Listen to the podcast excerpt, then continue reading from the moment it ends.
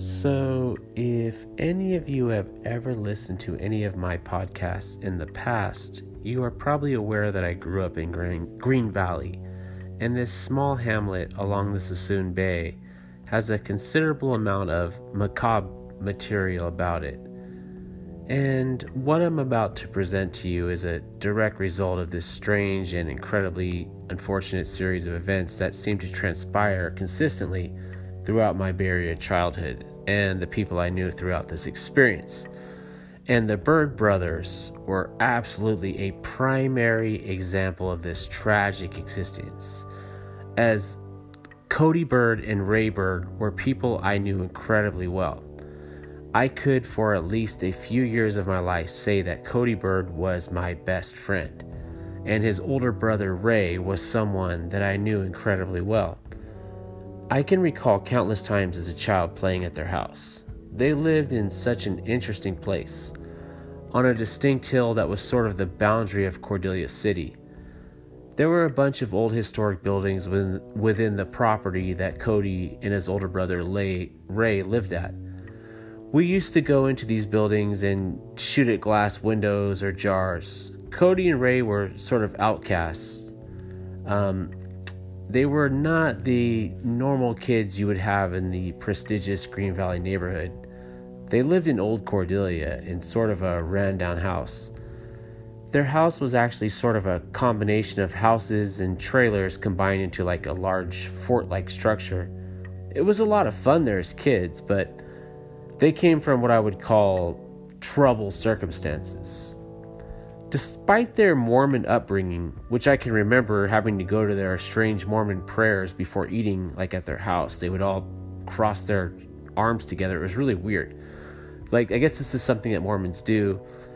Um, usually, Mormons have like 20 kids and they're really upright citizens, but in any group of people, including the Mormons, there's always a group within them that is kind of bound to get into trouble and fall out of the good graces of Joseph Smith. And Cody and Ray Bird would unfortunately become good examples of this. They were r- bad Mormons. Um, see, we were kids together, and the corruptions and vice of adulthood were still foreign to us at this young age, but these were things that would really overtake them later in life. And I somehow lost contact with Cody at some point, probably when I entered middle school um, I lived in the Pacific Northwest for a few years, and when I came back to Fairfield, California, I would eventually cross paths again with Cody and his brother in very tragic circumstances. Okay, years later, going to the impoverished, impoverished Armijo High School in Fairfield, before Cordelia built its high school, it really presented a lot of challenges for me. For the biggest one was probably how to get home safely. I, of course, would have to walk daily from the high school to the bus stop at the mall to get home, which was a pretty dangerous feat. But one day on my way home, I was at the bus stop, and there was this really dirty looking guy who was getting on the bus with me. He was dressed like a complete degenerate. He looked like a total piece of shit. He was this wannabe gangster. His pants were down to his knees. He was wearing this stupid, puffy jacket. He was like wearing some gang member hat. He appeared to be about maybe 20 years old, but he looked really dirty. I mean, I got a really bad vibe off this guy. He was, and he was with this like little Mexican girl who appeared to be about 12 years old. But I was minding my own business on the bus, and I could hear this obnoxious idiot talking about how he was this hardcore gangster and how he had shot people, he killed people, he'd gone to prison, and I was thinking to myself, wow, this guy's a really, you know, creepy guy.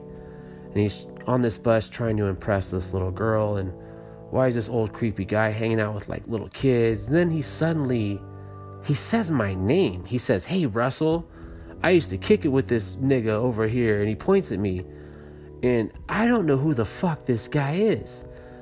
But this gross looking piece of shit somehow knows me. And then he reveals who he is. He's Ray Bird. He's Cody Bird, my best friend's older brother. And I was sort of taken off by this entire event, and I wasn't really warmed him. I, I didn't greet him or act friendly. I just, I, I was kind of shocked, and he was putting off that, you know, he was like a really creepy dude.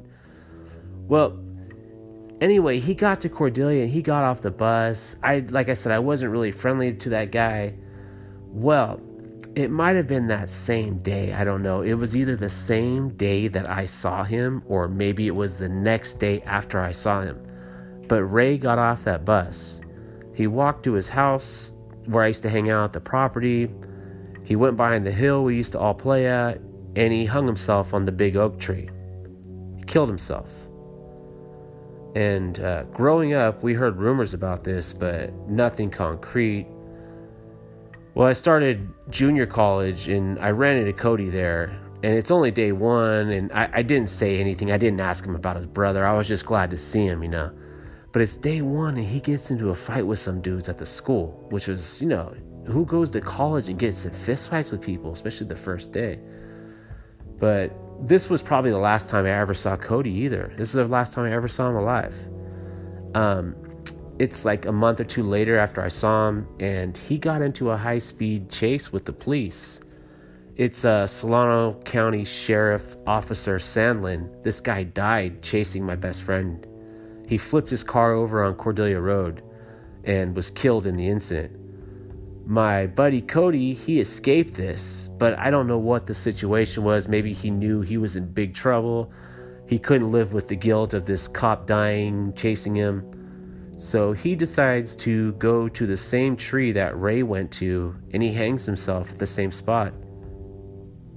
Um, now, as creepy and tragic as all this sounds, it begs the question uh, what took place in their lives as kids that sent them to this journey of despair?